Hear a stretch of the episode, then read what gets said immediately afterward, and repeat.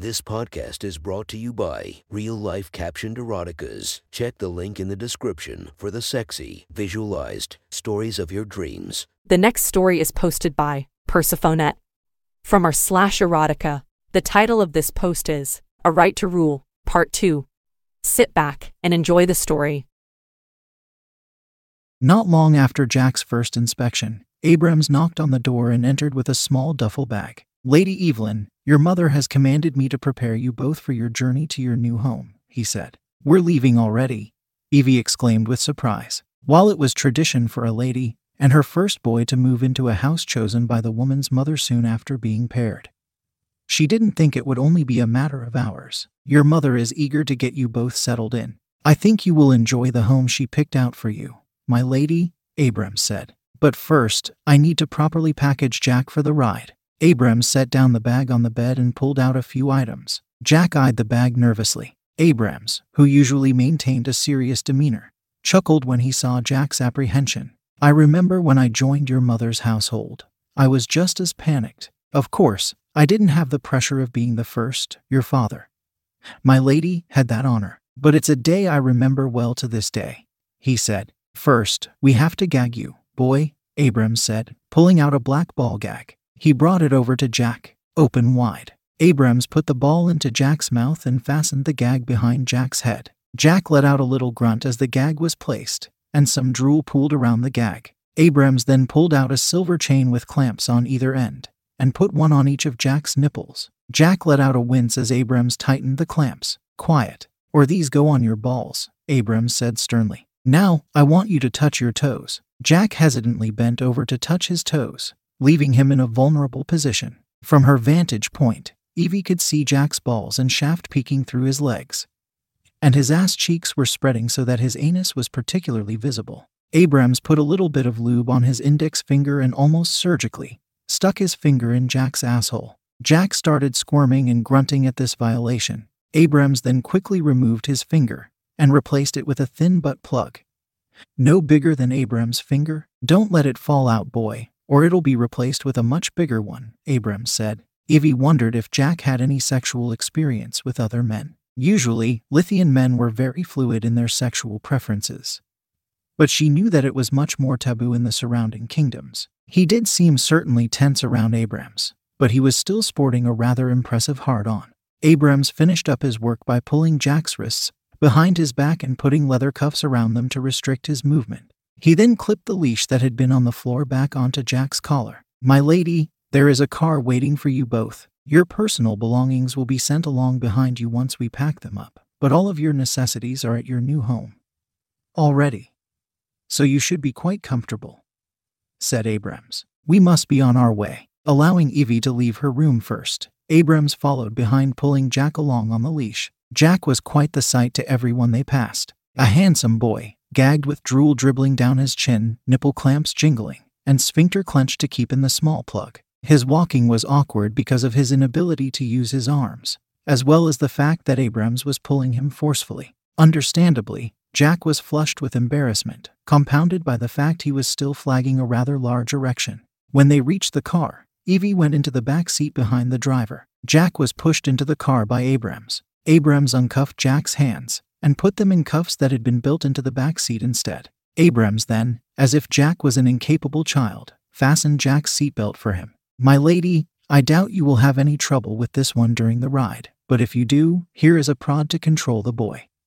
Abrams said seriously, handing Evie a small cattle prod that was a rather familiar sight around Lythe, as it was the main way to subdue rowdy boys who were acting out of place. Jack looked at the prod with fear. Clearly, it had been used on him enough to cause such a reaction. I think we'll be okay, Abrams, Evie said, a little uncomfortable with being handed such an intense instrument so casually. I have faith in that, Lady Evelyn. Connor here can also be of assistance if you need it, Abrams said, referring to the driver. We here at your mother's household will miss you dearly, my lady. Please visit often, said Abrams, looking at the young woman. Well, if my mother has any say in the matter, you know I will be over more than I'd like to be, said Evie dryly. Smiling, Abrams closed the door and signaled the driver that he was clear to leave. Hi, Connor, said Evie. Connor was her mother's main household chauffeur.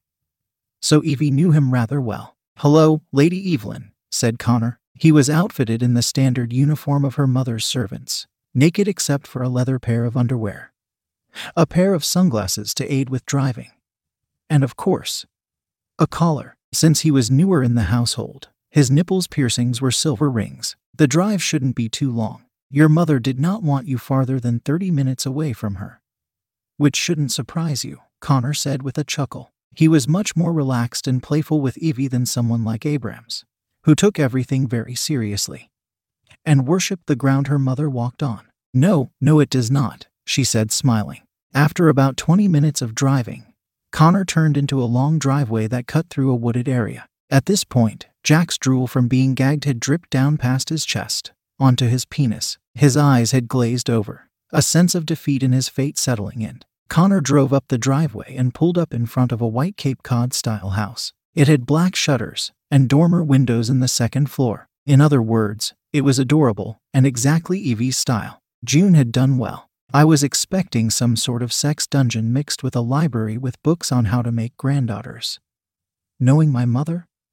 Evie said. Who said those aren't in there? My lady, Connor said, giving her a wink. He turned out the car and got out, opening Evie's door for her. She stepped out and was immediately taken by how quiet the estate was. Well, it's certainly beautiful, Evie said, as Connor went to the other side to pull a bound Jack out of the car. Connor gave Jack a loud smack on the bum and said, And you both go. I've been tasked to give you both a tour of Lady Evelyn's new home. Let's take the gag out first, Con, Evie said. She didn't want drool all over her new home. Connor nodded and removed the gag from Jack's mouth. Jack gave a cough and tried clearing his throat to make his mouth moist again. Connor smiled as he draped the gag unceremoniously on the flagpole on the house's exterior. He then pulled out a set of keys and handed it to Evie. This is your set of keys, my lady, if you'd like to do the honors.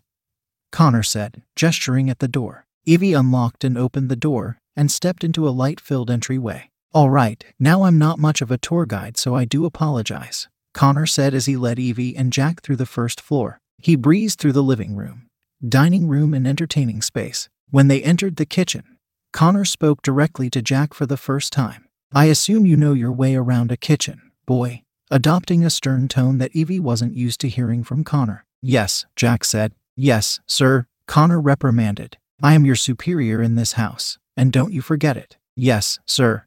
I apologize, Jack said, eyes on the floor. Evie stopped for a second and turned to Connor. Wait, does that mean you're officially working for me now?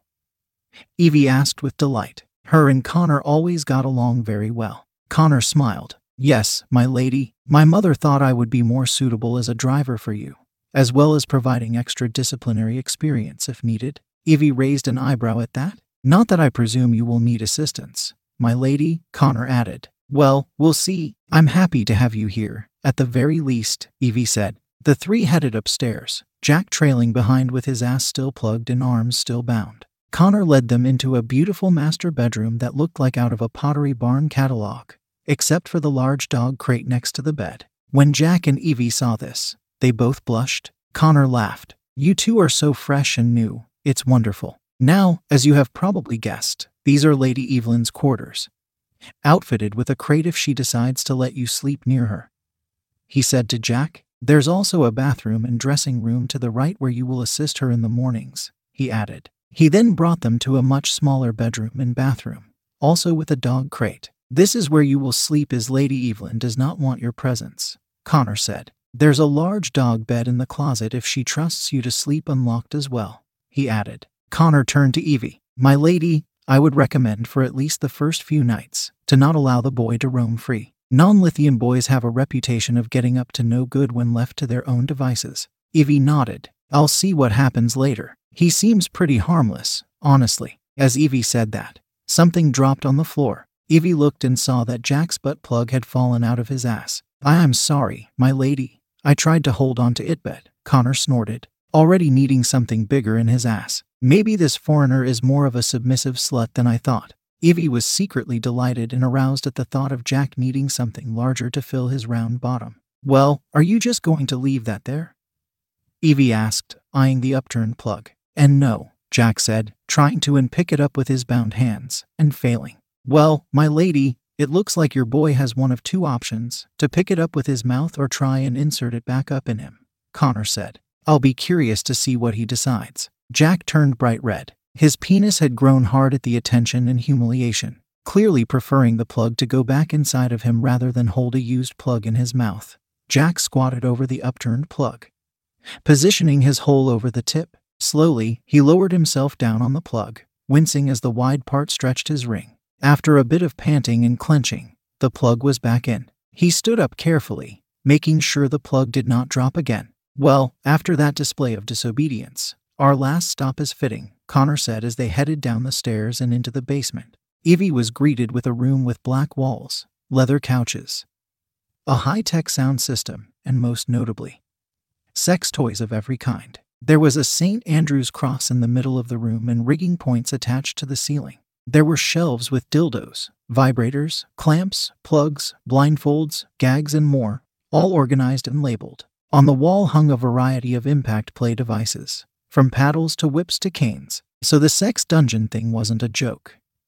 Evie said, taken aback. No, it was not, Connor said, enjoying the reactions of the two. There's a large jacuzzi through that door, a bathroom through the other one. That over there is a storage closet with a lot of your mother wanted there to be plenty of room for you to entertain guests here. Evie had heard about raucous sex parties held by women when they came of age with their friends, but Evie thought they were exaggerated rumors. Clearly, they were not. The other important purpose of this room is, of course, if you need to punish your boy for things like losing his butt plug, Connor said, smirking. Jack blushed again. Well, I'll leave you two alone. I'm staying in the apartment above the garage, my lady. If you need me for anything, Connor said, heading out of the basement, leaving Jack and Evie actually alone for the first time.